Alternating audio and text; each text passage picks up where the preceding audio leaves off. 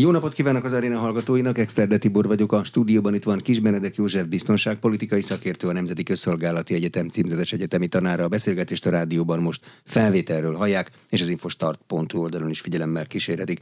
Jó napot kívánok, köszönöm, hogy elfogadta a meghívást. Jó napot kívánok, tiszteltek, köszönöm a kedves hallgatókat. Korábban Mariupolnál, most meg Bakhmutnál alakul ki egy civilek számára eh, állóháborúsnak tűnő helyzet, pedig a két település semmiben sem hasonlít egymáshoz. Miért nem tudnak haladni szemben álló felek? Az az igazság, hogy ezzel a Bakhmuttal már nagyon régóta próbálkoznak, gyakorlatilag július óta, és nem sikerült eredményt elérni. Hát az ennek, ennek egy, egyik oka az, hogy az oroszok elég kevés erővel támadnak, tehát nem a reguláris hadsereg harcolott, hanem a Wagner brigádok, Wagner csoport emberei, ahol itt azért némi ellentét van a Wagner csoport és a ukrán haderő vezetése között. Nincsenek olyan jól kiképezve ezek az emberek, ne felejtsük el, hogy nagyon sok olyan van közöttük, akik szerződés alapján börtönből kijöttek, harcolnak, majd utána némi szabadságot fognak kapni nagy valószínűséggel, legalábbis a szerződés alapján. A másik oldalon pedig az ukrán oldalon beásták magukat, illetve egy mozgó védelmet ford, folytatnak, mozgékony védelemnek is lehet nevezni, ami azzal jár, hogy próbálják kiküszöbölni azt, hogy az oroszok ne tudjanak előre haladni. Tehát itt egy nagyon komoly erőpróba van a két fél között, és egyik sem enged a 21-ből. Ne felejtsük el azt, hogy ezzel párhuzamosan persze mindkét fél különböző hadműveletekre készül. Az oroszok déli irányban próbálják magukat védelemre berendezni, azaz e, különböző e, védelmi vonalakat építenek föl, majdnem mondhatnám azt, hogy szinte erődrendszert alakítanak ki. Ennek az a célja, hogy megakadályozzák azt, hogy az ukrán haderő, ha támad egyáltalán, akkor előre tudjon törni, és megakadályozhassa azt, hogy az orosz utánpótlás eljuthasson a Krim félszigetre. Na most a helyzet az, az, hogy a ukránok készülnek a támadásra, nem tudja megmondani senki, hogy ez mikor lesz, ugyanakkor megtévesztő akciók is vannak különböző irányokban, és ebből megtévesztő akciókból azt a következtetést lehet levonni, hogy próbálják megállapítani a másik félnek a gyengeségét. Tehát, hogyha az ukránok megállapítják azt, hogy hol gyenge az orosz védelem, akkor valószínűleg fognak majd támadni. Nem nagy erővel, tehát itt több értékelést hallottam, olvastam, van van, aki azt mondja, hogy nagyobb erővel fognak támadni, tehát dandár szintű ö, alakulatokkal. Én úgy gondolom, hogy ezek inkább kisebb harcászati alakulatok lesznek, tehát megerősített század, vagy zászlóaj, esetleg az is megerősítve, nagyobb kötelékbe egyelőre nem tudnak támadni az ukránok, mert nincs annyi erejük, meg főleg eszközük hozzá. De miért a Wagner csoportot használja Oroszország Bakhmutnál? Ennek mi a magyarázata? Hát ennek sok magyarázata van. Egyrészt a reguláris erők elég kis számban állnak rendelkezésre. Ne felejtsük, hogy egy széles frontról van szó, tehát majdnem egy 1000 kilométeres, 1000, 1200 kilométeres frontról van szó, és hát ott azért az az erő, amely az oroszok részére rendelkezésre áll, az kevés. Jóval többre lenne szükség. Ez az egyik ok, ez csak egy dolog. A másik ok pedig az, hogy ahol kemény harcok folynak, az orosz állami vezetés próbálja megakadályozni azt, hogy az orosz nemzet nemzetiségű emberek kerüljenek be a frontvonalra, magyarul halljanak meg az oroszok. Csúnya dolog ilyet mondani, de ez az igazság, ne az orosz nemzetiség halljon meg. Hogy akik a börtönből kijöttek és meghalnak, az egy más kérdés. Nyilván minden embernek a halála az tragédia, de azt nem szabad elfelejteni, hogy az oroszok kínosan ügyelnek arra, hogy inkább másokat, mint orosz nemzetiségű embereket alkalmazzanak. Ugyanakkor azt is lehet látni, hogy nagyon kemény kritika éri az orosz vezetés. Az orosz emberek rész részéről. Most már a háborúnak ebben a szakaszában, mert tulajdonképpen azért Putyinnak megmondták azt, és a Putyin szeretett volna most a győzelem napján valamit bejelenteni, és ez pont Bakmut elfoglalása lett volna, e, és hát nem sikerült. Ez nem jött össze, nem tudta bejelenteni, ezért volt az a lagymatak, a szabad így fogalmaznom, e, győzelemnapi ünnepség, és támadják a Putyint, már úgy értem, hogy szavakkal, különböző szervezetek, mert azt mondják, hogy micsoda dolog az, hogy most már Oroszország területét támadják. Notabene, eh, hát eh, csapás érte eh, a fővárost, Moszkvát, ezen belül a Kremlet, hogy aztán most ez kihajtotta végez egy más kérdés, de megtámadták. És hát vonatok robbantak, egyéb létesítmények, infrastruktúrális létesítmények robbantak Oroszország területén, tehát látszik, hogy most már az ukránok azért betámadnak orosz területekre, amire reagál természetesen az, az oroszországi lakosság. Hmm. És, és azért támadják a Putyint.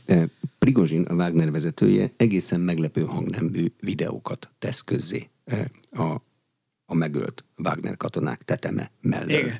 Sojgu miniszternek címezve. Guszustalan volt nagyon, mert... De ez hogy lehetséges? Az orosz minisztereket, meg az orosz rendszert nem úgy ismertük, hogy egy miniszterrel így lehet beszélni. Ezek szerint lehet? Hát ezek szerint a, a Prigozin megengedheti magának, nem mindenki engedheti meg, tehát más katonai vezető ilyet biztos, hogy nem engedne meg magának, azonnal leváltanák, és többet nem is kerülne elő se onnan, de hát ő megengedheti magának, ő Putyinnal, Putyin, Putyin jó kapcsolatban volt. Meg világ életében jó viszonyban volt, tehát ő volt a főszakács, meg minden, tehát itt, itt a, a Wagner csoport vezetője, illetve az orosz állami vezetés, részben katonai vezetés, az kevésbé, inkább az állami vezetés mondanám, között jó a kapcsolat. Tehát az azt jelenti, hogy támogatják őket, és azért próbálja megengedni magának azt a hangnemet, ami egy kicsit szerintem színészkedés volt. Tehát itt nem, nem egyértelműen kell azt komolyan venni, amit ők jelentett, hogy akkor mi holnap kivonulunk, mint hogy nem is vonultak ki. És a lőszert is megkapják, tehát ilyen nagyon nagy probléma nincsen. Ez egy terület csak a Wagner csoportnak ami Ukrajnában van. Ők azon kívül máshol is ott vannak. Számos afrikai országban ott vannak. Észak-afrikai országban, Közép-Afrikában, Mali köztársaságban tevékenykednek, vagy Líbiában ott vannak az olajterületeken. És hát az afrikai országokban azokat a helyeket preferálják, ahol nagyon értékes dolgok vannak, mondjuk például nemesfémek, gyémánt, arany, illetve hát ritka fémek, amit ők megpróbálnak megszerezni, és hát nyilván az orosz vezetés ezt megkapja. Tehát itt nagyon komoly anyagi és politikai, gazdasági kapcsolat fűzi a Wagner csoport vezetőjét, nem az egész csoportot, a állami vezetéshez. Tehát micsoda, tulajdonképpen ők a végrehajtók. De micsoda a Wagner csoport a hivatalos orosz államnak? magánhadsereg? Zsoldos hadsereg? Az a neve, hogy magánhadsereg, egyébként meg zsoldos hadseregnek hívjuk, tehát akik ott tarcolnak, azok szerződés alapján pénzért dolgoznak, és azért kapnak olyan elég szép pénzt. Tehát a 3000 dollár, 4000 dollár körüli összegeket fizetnek nekik havonta, amiért azért örömmel mennek oda. És, és egy zsoldosnál nem arról szól a történet, hogy akarok menni, vagy nem akarok menni, elvállaltam, és ez a feladatot. Nincs magyarázkodás. De az általuk végrehajtott bármilyen akciónak a következménye az rász száll Oroszországra, Bármit. vagy Oroszország mondhatja azt, hogy ez egy magánhadsereg. Igen, ezt, ezt nem is mondhatja, de több ilyen magánhadsereg van a világon, tehát az amerikaiaknak is vannak ilyenek, meg, meg más nagyobb országoknak és franciáknak is vannak. Tehát ehhez valahogy hasonlítható az? Vagy hát, nem? Hát, Vagy mihez? Hát, hát tulajdonképpen ezzel, hogy ilyen magánhadseregek jöttek létre, más szabályok vonatkoznak rá. Tehát ezek, ezek nem, nem olyanok, mint a reguláris hadsereg, ahol elő van írva az egyenruha, elő van írva az, hogy a Genfi egyezményeket be kell tartani. Ezek azt mondják a állami részről, hogy hát tulajdonképpen semmi közünk hozzá, mi ezekkel szerződésben vagyunk, ez egy magánhadsereg, azt csinálnak egyébként, amit mondunk neki, vagy, vagy ugye egyébként önálló is tevékenykedhetnek. Milyen? Tehát ezek, ezek manapság tulajdonképpen mondanám azt, hogy proxy módon harcolnak, tehát a hadsereg helyett tevékenykednek, de rendesen föl vannak készítve, már mennyire, és minden esetben persze nem lehet elmondani, hogy jó felkészültek, de azért felkészítik őket úgy, hogy tudjanak harcolni. De nekik a hadsereggel egyeztetni kell? Tehát azt csinálják, amit a reguláris hadsereg parancsnoka mond? Nem biztos, hogy ezt csinálják. Nem. Ők azt csinálják, amit az ő parancsnokuk mondták. Prigozsin, amit mond nekik, ők azt csinálják. Ők nem a reguláris hadseregnek vannak alárendelve. Éppen ezért van egy olyan, olyan viszony, hogy hát nem harmonikus és nagyon finoman és diplomatikusan fejezem ki magam a Prigozsin és a, az orosz haderő eh, vezérkara közötti kapcsolat. Hát ezért beszélnek egymás között olyan hangnembe, ami úgy egyébként nem megengedhető, nincsenek alárendelve. A magánhadsereg az a, az a állami vezetésnek van alárendelve, De és nem a hadseregnek. Nem a hadseregnek van egy magánhadserege, hanem az államnak van egy magánhadsereg, és az nagy különbség. De azt hogy kell értékelni, hogy egy ilyen videó egyáltalán kiszivároghat, hogy ezt Prigozsinék közzéteszik? Ez kinek szól? Az orosz vezetésnek, a reguláris hadseregnek, a nyugatnak szól, a Wagnernek szól, kinek szól? Hát ez tulajdonképpen mindenkinek szól, elsősorban maguknak, a saját embereinek, mert azt mondja, hogy ennyi ember meghalt, nem kapunk támogatást, katonák is azért észreveszik, hogy nincs lőszer, és azt mondják, hogy bocsánat, nem megyek harcolni, mert meg fognak engem ölni. Hát ha nincs mivel védeni, meg mivel, nincs mivel megvédje saját magát, akkor ebben az esetben nyilván nagyon nagy az esély annak, hogy megsemmisítik őket. Tehát ezeknek is magyarázat, nem véletlenül a saját emberei előtt mondta ezt, a saját embereinek. Aztán üzenet fölfelé, én szerintem ez egy színe, színe, színjáték volt ez az egész, tehát nem kell ezt a nagyon komolyan venni. Lehet, hogy ezt megbeszélték már, hogy lesz egy ilyen tiltakozás, de ne vegyétek komolyan. Én, én emellett vagyok, mert a végén ugye azt történt, hogy megígérték, hogy meg fogjátok kapni előszert, és meg is kapták. Meg is kapták akkor mindjárt, rövid időn belül, és kapják folyamatosan, mert azért ne felejtsük el, hogy most az orosz fegyvergyárak, illetve a lőszergyártó üzemek átálltak 7 per 24-es műszakra. Tehát minden nap dolgoznak, és napi 24 órát. Az azt jelenti, hogy ami szükséges lőszer, azt össze tudják rakni, elő tudják állítani. Milyen műveleteket kell végrehajtani a Bakmutnál a Wagner csoportnak? Ezek utcai harcok? Is és tehát hát folyamatosan haladtak elő, tehát először a környező utakat foglalták el, a külvárosát, tehát ez egy 70 ezer lakosú város, ott most talán vannak 3-4 ezeren, ha egyáltalán vannak, és hát sikerült elég tisztességesen lerombolni a város, tehát ott nem, sok, nem sokan vannak, de nem szabad elfelejteni, hogy az ukránok erősítettek. Tehát amikor azt mondták, hogy most már holnap utánra elfoglal, hányszor hallottuk már ezt, hogy elfoglalják most már rövid időn belül Bakmutot a Wagner uh, csoport emberei ukránok mindig oda küldtek erősítést. Tehát az ukránoknak presztis kérdés az, hogy Bakmutot ne foglalják el. Tehát ugye le, lehet hallani időnként, hogy stratégiai jelentősége van. Van ennek azért stratégiai jelentősége, ha nem lenne, akkor nem támadnák e, az oroszok sem, meg nem védekeznének az ukránok sem. Tudnélik, hogyha elveszik Bakmut, akkor, amit mondtam, tudnak e, tó, nyugat irányba tovább haladni az orosz erők. Márpedig ez Ukrajnának nem lenne e, nagyon szerencsés dolog, mert akkor azt azt a csoportosítást, amivel szeretnének déli irányba támadni, nem tudnak támadni, mert akkor északon kell megvédeni azokat a városokat, amelyek Szlovianszk és ami környékében még jó néhány település, erre kell felkészülni az ukrán haderőnek. Tehát átcsoportosítást kell végre. Tehát ebben az esetben el lehet felejteni azt, hogy az ukránok nagyobb áttörést hajtanának végre a déli területeken. Hát az Zaporizsia környékén, ami, ami mostanában azért elég gyakran előfordul a hírekbe. Azt, hogy itt városi, most már földig rombolt város, városi harca folyik ebben. A két fél gyakorlatot tudott szerezni? Oroszországnak voltak afganisztáni műveletei, de ott azért nem ilyen városokban kellett dolgozni. Az ukránoknak meg nem nagyon voltak ilyen műveletei, csak az őket támogató amerikaiaknak. Nekik hát az elég igen. szomorú, hogy ezt az oroszok nem ismerik, szóval ezen én is nagyon meg voltam lepődve. Hát ugye Szovjetunió egy ország volt. Amikor építették itt, nagyon sok föld alatti erődítmények vannak, vagy iparüzemek vannak, amelyek egy része hadipari termelés miatt a föld alá van telepítve. Én nehezen tudom elképzelni, hogy ezt az oroszok nem ismerték, bár lehet, hogy az utóbbi időben ott az ukránok komoly erődítést hajtottak végre, és itt nagyon sok minden van a föld alatt, és a föld alá sok mindent el lehet rejteni akarják. Tehát ebben a, ebben a témában olyan borzalmas nagy, nagy gyakorlatot nem szereztek a, az oroszok, mert Afganisztán nem lehet összehasonlítani. Tehát Afganisztán egy teljesen más terület, más terepszakot, kemény hegyvidék voltak, és abban is belebuktak az oroszok, tudjuk, de a helyzet az, hogy ez azért elvárható lett volna, hogy több információval rendelkezzen a támadó orosz haderő az ottani infrastruktúrális vagy erődítési létesítmények vonatkozásában. A kritikus infrastruktúra támadása a háború első szakaszában nagyon erőteljes volt. Aztán egy ideje, mint hogyha alább hagyott volna, most pedig megint felerősödött ennek ha így van egyáltalán szakértő szemmel nézve, akkor nekünk van valami Én úgy gondolom, hogy így van. Tehát itt az infrastruktúrális támadásoknál is persze különbséget tesznek e,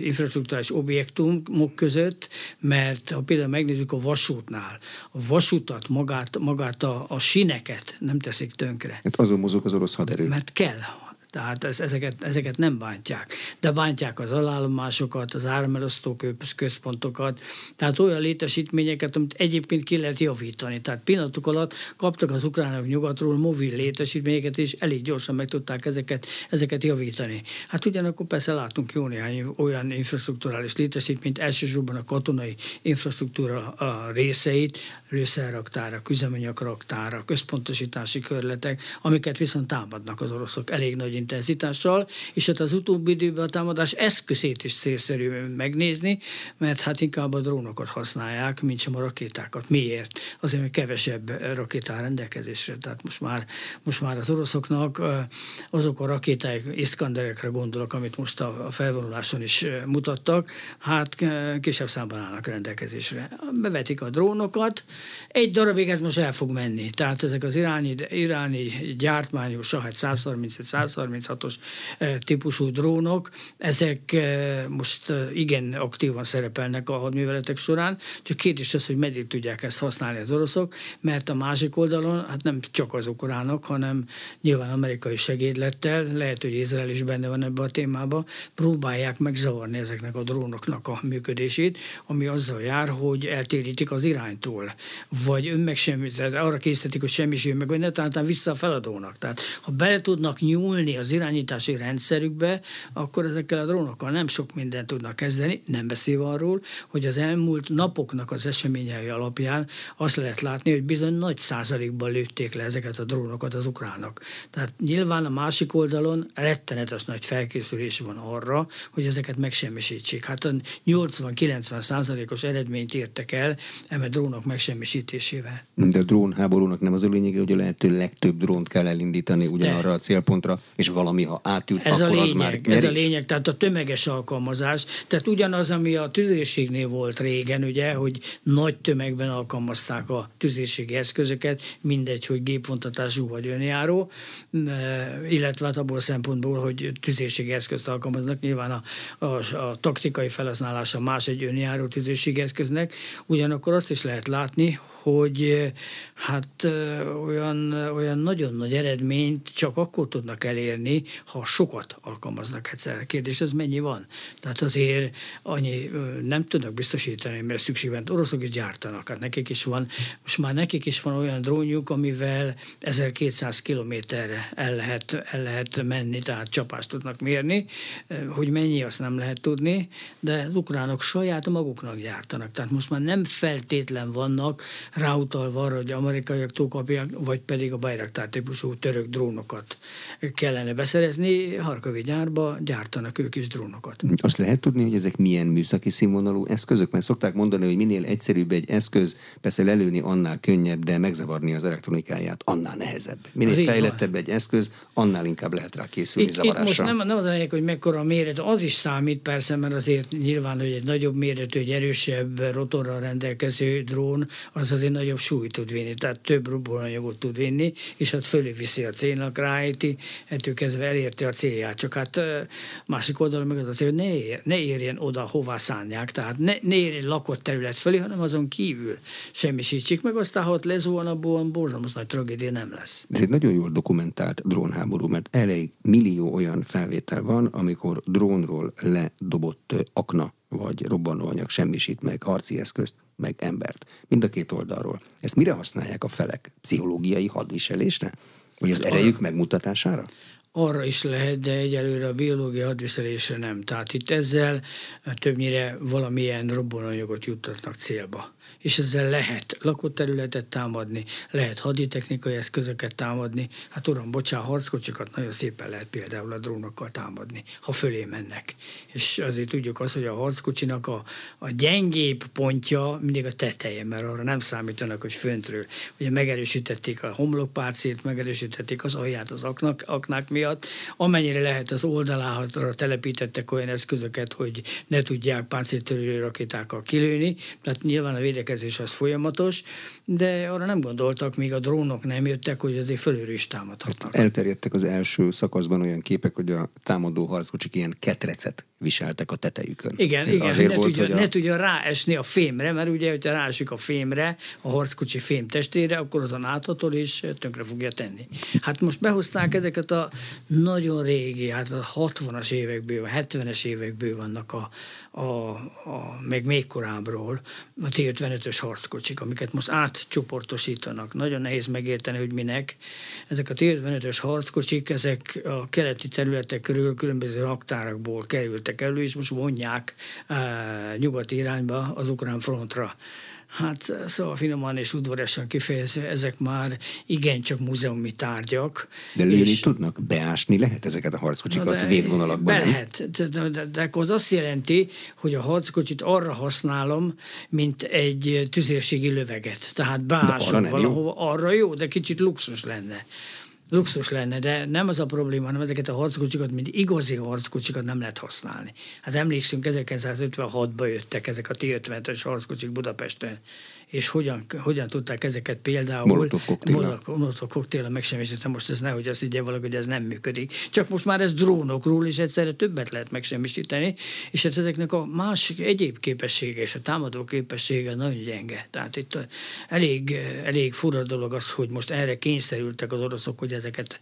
előre hozzák, és hát attól kezdve nyilván olyas, olyat, olyasmit fogunk látni, hogy ezek gyorsan el fognak pusztulni. Ha egyáltalán be tudják őket indítani, ezek nyilván konzervált állapotban vannak, tehát le vannak zsírozva, ezeket ki kell konzerválni, aztán kérdés az, hogy milyen állapotban vannak ezek úgy egyébként. Ennyi év alatt, amióta raktározzák, milyen az akkumulátor, mert ugye hallottuk már, hogy az akkumulátort azt más célra használják fel, mondjuk például ellopják a harckocsiból, ettől kezdve nem lehet beindítani, bár normálisan, amikor konzerválják a harckocsikat, az akkumulátorokat kiveszik, tehát az külön tárolóba tartják, időnként, ö, időnként karba tartják, feltöltik, ezt nem tudom, hogy megtörtént ezeknél a harckocsiknál. Csel De... nem lehet? Hadicsel hogy olyan régi eszközöket visznek, hogy elaltatják az ellenfél az is lehet, Az is lehet, meg olyan is van, hogy valójában fentről ugye fe, fe, védekeznek a, a légi felvételek ellen, és olyan eszközöket tesznek oda, ami valójában nem is, nem is igazi harckocsi, hanem makettek ez, ez megy a háborúban manóság, elég sokáig alkalmazzák ezeket a módszereket, nem csak az észak-koreaiak használják ezt a módszert, de hát gyenge a képessége a T-50. Tehát a mai, mai haditechnikai szintnek egy olyan harckocsi, amivel el lehet lőni két kilométert, álló helyzetből álló célra, és ezt összehasonlítani egy olyan harckocsival, ami mozogva, mozgó célra képes, lőni, ráadásul 20 kilométerre, azért az nem egyforma. Hm. Mennyi? Tehát azt szoktam mondani, hogy elindítok egy autóversenyen, egy Suzuki-t, meg egy Porsche-t. Jó, de nem mindegy, hogy melyikből mennyi áll rendelkezésre a feleknek. Hát Ezt nem mindig a valaki? mennyiség határozza meg itt a dolgot, szóval ez a minőségnek hatalmas jelentősége van. Ezekkel a leopárdokkal például, de többit is tudnám nyugodtan mondani, akár az amerikait, akár, akár a brit harckocsikat, ezek más generációt jelentenek már, tehát ezek más képességekkel rendelkeznek, digitális, elektronikával tele van, amíg a, a leopárdoknál a hatos meg a hetes között, ugye, eh, amit megvettünk a hetest, és elég nagy különbség van, ami az elektronikát jelenti. Bírják, Na most ezt, bírják ezek az eszközök Ukrajnát?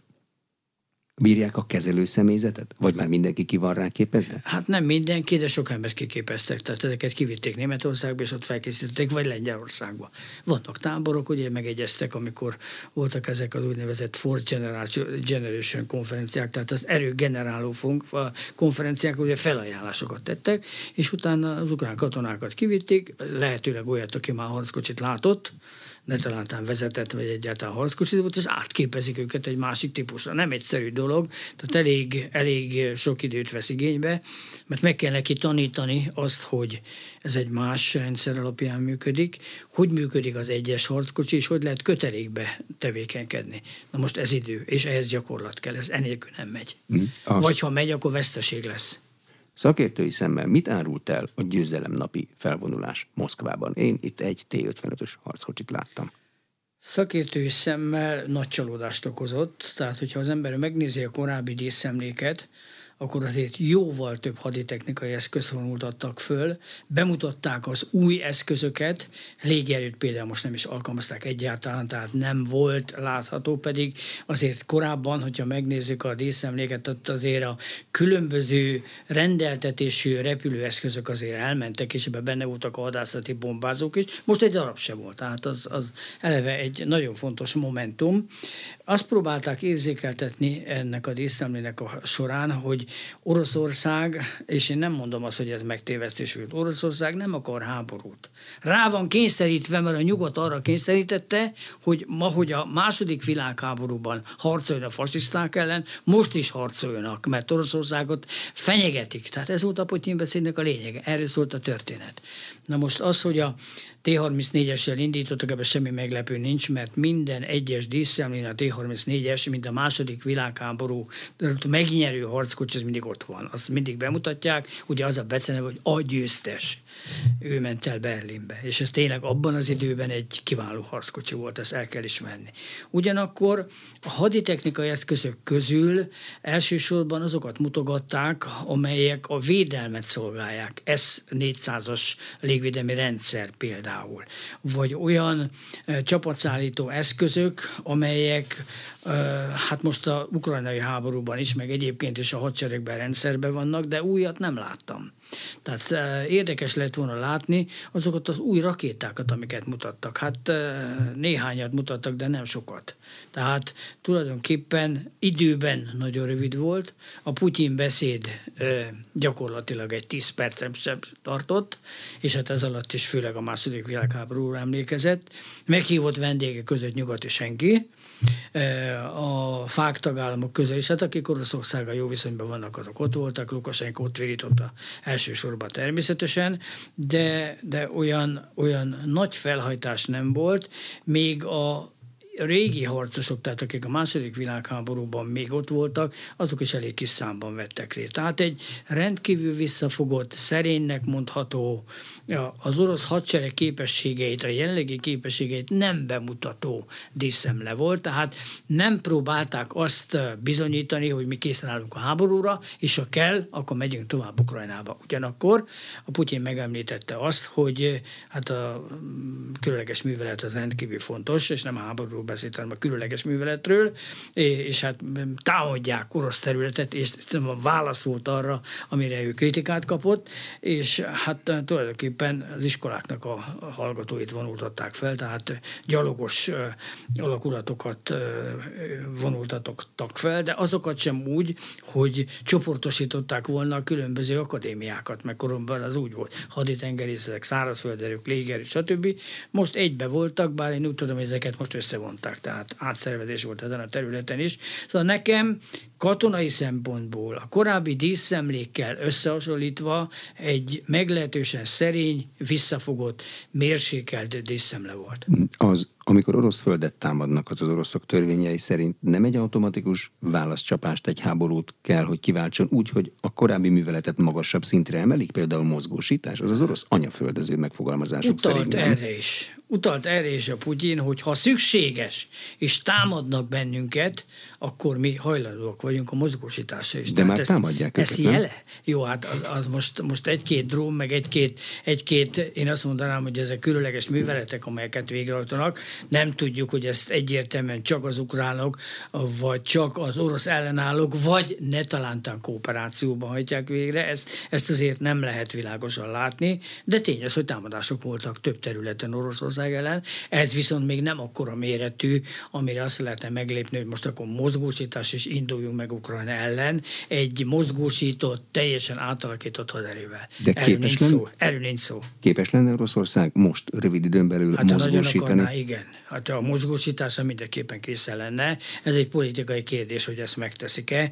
Nyilvánvaló, hogy a mozgósításra készen állnak, hogyha erre szükség van rá, de nagy háborút ők nem akarnak. Tehát meg is mondta Putyin már az elején, hogy ő nem akarja Ukrajnát elfoglalni nácitlanítani Megtehetné, akarja. ha mindent bevetne, tehát nem összesonlítva az orosz képességeket, meg az ukrán képességeket, Oroszország megtehetné, csak, csak számolni kell az, hogy lesz egy válasz nyugatról.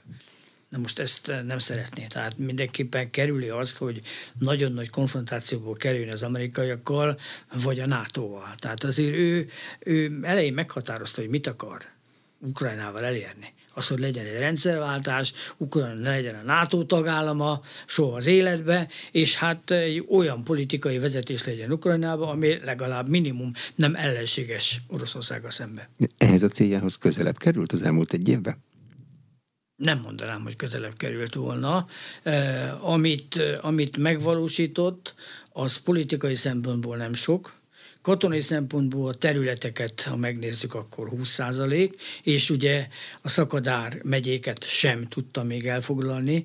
Na most azt ne felejtsük el, és itt egy nagy csalódás volt a május 9-i győzelemnap ünnepségen, az, hogy ő szerette volna elérni, és ezt korábban kiadta, hogy tavaszra el kell foglalni legalább a két keleti megyét. Nem sikerült. Ezt szerette volna bejelenteni, nem jött össze.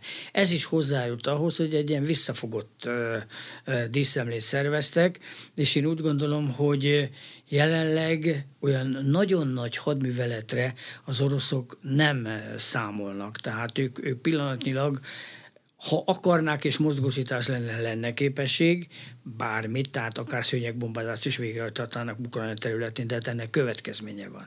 Hát a stratégiai bombázók ott vannak.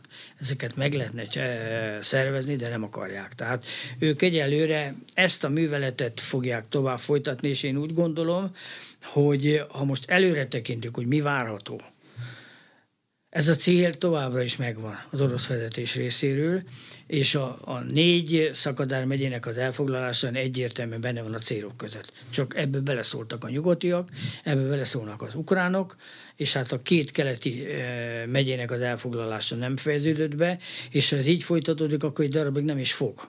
De akkor miféle háború fog utána kialakulni? Furcsa háború, azt szokták furcsa mondani, háború? Furcsa háború, furcsa háború.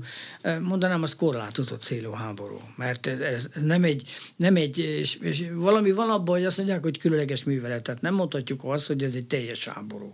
Ettől azért odébb vagyunk. De, de több helyen próbálkoznak. De át fognak csapni az egymás által ellenőrzött át területekre lehet. rendszeresen? Át Így lehet. fog kinézni a háború? Igen. Most már ez lesz a divat, hogy hát az ukránokat támadják, ugye nagyon sok területet, bocsánatot kérek, Ogyesszát is megtámadták, már nem is egyszer. Tehát a Fekete-tenger felül is támadnak, és hát azt is lehet látni, hogy az ukránok meg Szevasztafort piszkálják. Tehát itt, itt tulajdonképpen a déli területeken is vannak azért, tehát ö, azt szokták mondani, hogy állóháború, az nem teljesen állóháború. Tehát amikor azt látjuk, hogy bizonyos területen az állóháborúnak a jelei, mondjuk Bakmutál, kimutathatók, vagy akár Zaporozsinál is, de, de azért több helyen támadások vannak. Akár ukrán részről, orosz területen is, vagy megnézzük az orosz támadásokat. Hát Kievet a napokban is bombázták, és oda néhány, néhány rakétát indítottak Kiev ellen, tehát erre nem lehet azt mondani, hogy nincs támadás, de nem egy átfogó, egy katonai nagyobb formációval kialakított vagy létrehozott támadásról beszélhetünk. Azt lehet tudni, hogy az orosz területen lévő katonai célú létesítmények mondjuk üzemanyag raktára kellen ki hajt végre támadást? A reguláris ukrán haderő van az ukránoknak zsoldos hadserege? Kicsoda? Nincs zsoldos hadserege, ezt a reguláris ukrán haderő hajtja végre, mégpedig azzal a céllal, hogy az oroszoknak megnehezítse az utánpótlását. Ugye lőszer, üzemanyag, élelem nélkül, tehát logisztikai támogatás nélkül nem megy a támadás. Na most azokkal a fegyverekkel, amiket ők, ők kaptak, az amerikaiaktól, ugye itt a tüzérségi eszközökről beszélünk, a HIMARS rakétákról, és nem a tüzérségi eszközről, hanem a hozzáadott rakétákról beszélünk, és az a lényeg. És az nem mindegy, hogy ez 70 kilométerre tud ellőni, 150 kilométerre, vagy uram, bocsánat, akár 300 kilométerre is. Na most, hogyha ezeket a lőszereket megkapják, már pedig a 150-eseket megkapták, akkor az azt jelenti, hogy az orosz logisztikai rendszert durván tudják támadni. Magyarul az orosz logisztika vasútra épül, mire épülne másra. Tehát szállítják, de összpontosítási körletbe le kell ezeket rakni a vasutakról, és utána átrakják teherautóra. Most minél hosszabb ez az útvonal, annál nagyobb támadásnak van kitéve, és az ukránok figyelnek arra, megkapják az információt, hogy honnan, milyen irányba mit szállítanak, ha nem, ha nem is tudjuk mindig, hogy mi van benne az eszközökben, mit szállítanak, de hogy orosz szállítmány jön, azt tudják, és azt megtámadják ezekkel a HIMARS rakétákkal. Ami azt jelenti, hogy az orosz, orosz logisztikai támogatás rendkívüli módon meggyengül. Megnő az útvonal. Ha megnő az útvonal, akkor megnő a sebezhetősége a logisztikai utánpótlásnak, tehát itt azért nagyon kellemetlen helyzetbe kerülhetnek az oroszok, na ettől félnek, és ezért mondogatták azt, hogy hát nem szeretnék hogyha az amerikaiak átadnák a 150, vagy uram, bocsánat, még nagyobb lőtávolságra képes tüzérségi lőszereket. Azt ki lehet most számítani, hogy az amerikaiaknak érdekük-e átadni ezeket a nagyobb távolságra ellőni képes lőszereket? Mi van akkor, hogyha tényleg kialakul ez a furcsa háború, és csak hullanak az emberek, úgyhogy egyik fél sem mozog sem erre? Ezt meddig lehet fenntartani? Az ez várható. Tehát most itt... Akár évekig? Miért ne? Semmi különösebb probléma nincsen. Ha utánpótlás van, akkor ezt az ukránok tudják folytatni, oroszok is ugyanezt csinálják. Tehát akár évekig is el lehet húzni ezt a, hát ezt már úgy szoktuk nevezni, hogy alacsony intenzitású konfliktus. Hát most ez, ez nem alacsony intenzitású konfliktus, ez, ez, ez kisebb háborúnak nevezhető. Különleges művelet csak az, az oroszok részéről szokták azt hangsúlyozni, de, de átmehet egy alacsony intenzitású konfliktusba. Tehát egymásnak a folyamat folyamatos támadása, egymásnak a gyengítése. Most ez hosszú távon, vagy hosszabb távon azért azt jelenti, hogy ebbe belegyengülnek az oroszok. Mi az amerikai cél? Az oroszoknak a képességét gyengítsük. Ez ebbe belefér. Mi az oroszoknak a célja Ukrajnába? Ukrajna védelmi képességét gyengítsük. Belefér az, hogy még Ogyeszát is megtámadom. Meg megtámadom a különböző városokat. Tehát, hogyha ezt jó hosszú időn keresztül fogják folytatni, akkor Ukrajna majdnem egész területét tudják nagyon meggyengíteni. Másik oldalról ez nem igaz, csak rá a térképre. Hát azért még ott van néhány tízezer kilométer távolság Vladivostokig, tehát itt azért az oroszoknak nagyobb terület és nagyobb, nagyobb képesség áll rendelkezésre. Tehát ebből le lehet vonni azt a következtetést, hogy bizony ez a háború elnyúlhat. Hosszabb háború is lehet belőle, ha nem születik egy megegyezés a megegyezéshez... De jelenleg ezben nem látok lehetőséget. Közelebb mentek valamit a felek az elmúlt nem. egy évben, vagy várni kell, hogy lesz-e nem valamilyen művelet? Közelebb. Nem mentek közelebb. Tehát itt különböző közvetítési kísérletek voltak, de nem lehet azt mondani, hogy ennek valami eredménye lenne. De mi nem érték el azt a politikai célt, amit még fa, tavaly februárban kitűzött a Putyin elnök. Nem sikerült megváltoztatni például az ukrán vezetést az ukrán vezetés változásának bármilyen jele van? Nincs. Jelenleg nincs. Ugyanolyan stabil az, az elnöki ukrán, rendszer? Hát időnként nyilván vannak, vannak különböző ellenvélemények, meg ellenlépések, de addig, míg Ukrajna megkapja a támogatást nyugatról, és az amerikaiak, illetve a NATO részéről ebbe teljes, majdnem teljes az egyetértés, akkor addig ők tudnak harcolni. Tehát ameddig pénz, paripa, fegyver van, addig ez folytatódik. Ha ez nincs, akkor vége akkor be kell fejezni a háborút. Akkor koncesszió, tehát engedményt kell tenni. Egyébként, hogyha engedményt tennének, és erre nem az ukránok tettek javaslatot, hanem az oroszok már többször mondták, hogy álljunk már meg most már valahol. Tehát adjátok át ezt a két ö, megyét, a két keleti megyét, ö, természetesen miénk marad a Krim, aztán a déli megyékben meg, meg osztozkozunk. Tehát ne felejtsük el, hogy ott van egy atomerőmű amit pillanatnyilag az ukránok működtetnének, de nem működtek, mert pillanatnyilag ugye nem működik az atomerőmű, leállították, ugyanakkor oroszok megszállták. Tehát itt ebbe is meg kéne egyezni. De egy háború után Zelenszky elnök mondhatja azt, hogy jó, adok területet a békéért? Mondhatná, de nem mondja.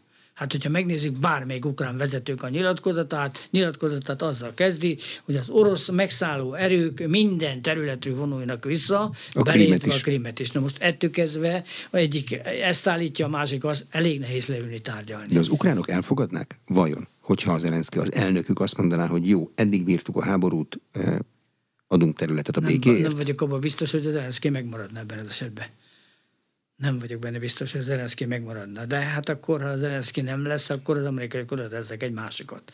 Ne felejtsük, hogy az amerikaiaknak kell a terület, kell egy, egy buffer zone, tehát egy ütköző vezet kelet és nyugat között, és hát nyilván nem fognak ebbe belemenni.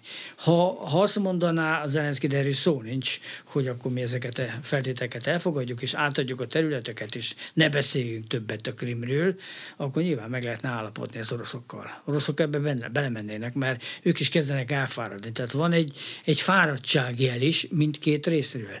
De mindkét fél ragaszkodik ahhoz, hogy minél jobb eredményeket érjen el a terepen. Tehát ma az egész jövő béke szerződését vagy megállapodását azt határozza meg, hogy milyen eredményt sikerült elérni a terepen. Előre tudnak menni, vagy nem tudnak előre menni. Teljesítik a célokat, vagy nem teljesítik. És pillanatnyilag ezek a nemzetközi eh, kísérletek, hát nem nagyon hoztak eredményt. És ebben beleértem a kínait is. Kínák is próbálkoznak. Lesz valami szerepe? Mondjuk felszárad a sár, megindul a technika, vagy ez már rég nem így van? Az időjárásnak lesz szerepe, természetesen nagyobb támadások lesznek mindkét fél részéről. Tehát azért látszik, hogy a, a harckocsik beérkeztek, páncéloszállító harcszeművek beérkeztek nyugatról, hát maga a NATO főtitkára mondta, hogy 80-90 százalékot, amit megígértek Ukrajnának, ott van. És nem álltak le, tehát jön a szállítás. És ez azt jelenti, hogy készítik fel az ukrán haderő támadó hadművelet végrehajtására és ne felejtsük el, hogy ezeket az embereket fölkészítik. Tehát nem úgy van, mint a Wagner csoportnál, hogy néhány rabot fölkészítenek lőni, aztán menjetek, ahova láttok, hanem ezek föl vannak készítve. Itt friss hír, hogy a britek azon dolgoznak, hogy a Wagner az ugyanolyan terrorista szervezet legyen, mint mondjuk az iszlám állam. Ennek van bármi jelentősége? Nincsen, semmi. Semmi, semmi. semmi. Hát az iszlám államot meg a Wagner csoportot nem lehet összehasonlítani, az iszlám állam nem állt senki alatt, az egy abszolút terrorszervezet minden vita nélkül, nem is volt állam, mert mint államot az világos senki nem fogadta el, tehát ez mint állam nem létezik. Ugyanakkor a Wagner csoport pedig az orosz, uh, orosz uh, föderáció része, tehát az orosz föderáció tartozó szervezet, a magánhadsereg, nevezzük így, mert ez nem, hogy te most valaki ezt terrorszervezetnek minősíti, uram, bocsá, elég sok szervezetet minősítettek már terrorszervezetnek, ami valójában nem biztos, hogy terrorszervezet, vagy a terrorszervezetnek csak egy része terrorszervezet, tehát a katonai szárny, mondjuk például a Hezbollah esetében, politikai szárnynál nehéz ráfogni, mert hogy benne vannak a liberális kormányban. Tehát itt azért valaki ráfogni, hogy te most, te most terrorszervezet vagy, mert nem tetszel nekem, ez, ez nem egy normális dolog. Az látszik-e már, hogy mi lesz az ukránoknál lévő fegyverekkel, ha vége van egyszer ennek a háborúnak? Kényes téma, amit most felvetetted, nagyon kényes téma. Azokkal a fegyverekkel, ami lesz, hát először is Ukrajna, hogyha ennek a háborúnak vége lesz, a térség legjobban felfegyverzett, legkorszerűbb, bár sokfajta fegyverzettel rendelkező országa lesz. Egyébként ez is erős hadsereg volt még a háború előtt. Így van, így van. Tehát ez még inkább jellemző lesz. A következő dolog, amire számolni kell, és ez Magyarország szempontjából is egy nagyon fontos kérdés, nevezetesen az, hogy rengeteg ember, rengeteg fegyver kim van jelenleg az embereknél. Tudjuk azt, hogy ott föl lehetett venni fegyvereket, tehát itt az embereknél kim van a fegyver. Na most, ha vége lesz a háborúnak, valószínűleg lesz egy olyan időszak, amikor azt mondják, hogy tessék leadni a fegyvereket.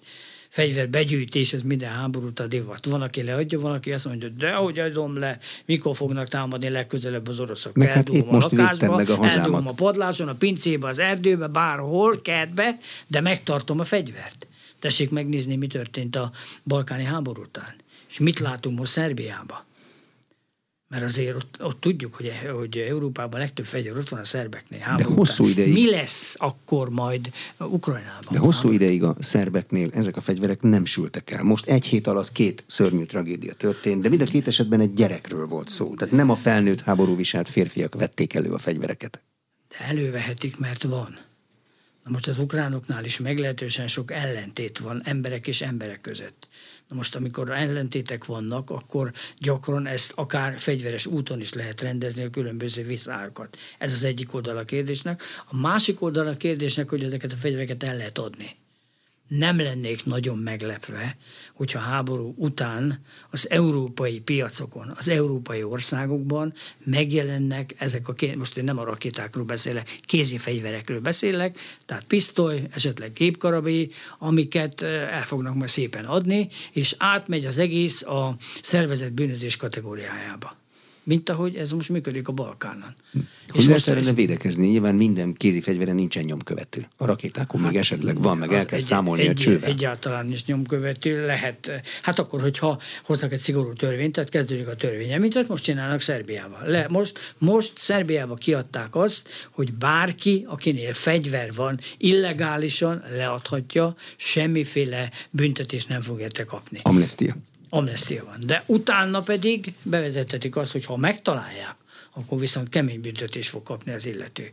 Na most, hát az még odébb van, amikor ezt Ukrajnán elmondhatjuk, mert egyelőre háború van, és mindenki arra megy, hogy legyen fegyvere. Én attól tartok, hogy itt majd be fog indulni egy fegyverkereskedelem, egy illegális fegyverkereskedelem Európában. És nehogy véletlenül valaki abból a tévhitben ingassa magát, hogy ez, ez alól Magyarország kivétel lesz. Nem lesz kivétel. Egyetlen ország sem lesz kivétel. Arra van valami szabály, hogy a lakosságnál lévő fegyverek mennyisége az hogy hat a közbiztonságra, mert civil okoskodás szerint, hogyha számíthat a támadó arra, hogy a megtámadottnál is fegyver van, akkor azért óvatosabb lesz. De van, aki azt mondja, hogy a fegyverek kritikus mennyisége előbb-utóbb úgy is elsül valahol. Ez így van. Hát, hogyha színpadi jelenet ismert, hogy, hogy a színpadon van egy fegyver, akkor az el fog az a harmadik felvonás végén sülni. E, igen, igen, tehát ez mindenképpen kockázat. Tehát egy illegálisan tartott fegyver bárhol a világon nagyon nagy problémát okozhat. És a legálisan Vagy a legálisan fegyver? is. Hát nézzük meg az Amerikai Egyesült Államokat ahol, ahol nem az a divat, hogy van egy fegyver egy családban, minden szobában legyen minimum kettő. És bármennyit lehet tartani, mert ez állampolgári jog. Állampolgári jog, más, más a gondolkodás. Állampolgári jog, hogy én megvédjem magamat. Nekem ez kell fegyver. Nekem nem mondja senki, hogy nem tartotok fegyvert. De Európában nem így tartanak. De vannak olyan országok, Svájcban talán, ahol a területvédelmi erőknél a, az apuka az rendszeresen más. gyakorlatozik, és a gépkarabély ott van belzárva páncélba. és nem szokták egymást. Izraelben is ugyanígy van, ki van adva mindenkinek a fegyver. Emiatt nincs bűncselekmény, én se, Svájcban se hallottam, hallottam olyasmit, hogy most halommal lövődöznék egymást, mert van fegyvere. Az természetes dolog, de más a felfogás egy Svájcban vagy egy Izraelben. Ez európai országokban ugye, hát elsősorban a kelet-európai országokban bevezették azt, hogy leszették a fegyvereket, és nagyon kevés embernek biztosítanak jogot arra, hogy legálisan, legálisan tartson fegyvert. De én úgy gondolom, hogy most ezután a háború után, aminek nem tudom megmondani, mikor lesz a vége, de valamikor vége lesz, talán még év végére, de lehet, hogy áthúzódik a jövő évre is, ezek a ön által említett fegyverek nagyon nagy kockázatot jelentenek. Köszönöm szépen. Az elmúlt egy órában Kisberedek József biztonságpolitikai szakértő, a Nemzeti Közszolgálati Egyetem címzetes egyetemi tanára volt az aréna vendége. A műsor elkészítésében Módos Márton főszerkesztő vett részt a beszélgetést a rádióban, most felvételről hallották, és az infostart.hu oldalon is figyelemmel kísérhetik. Köszönöm a figyelmet, Exterde Tibor vagyok.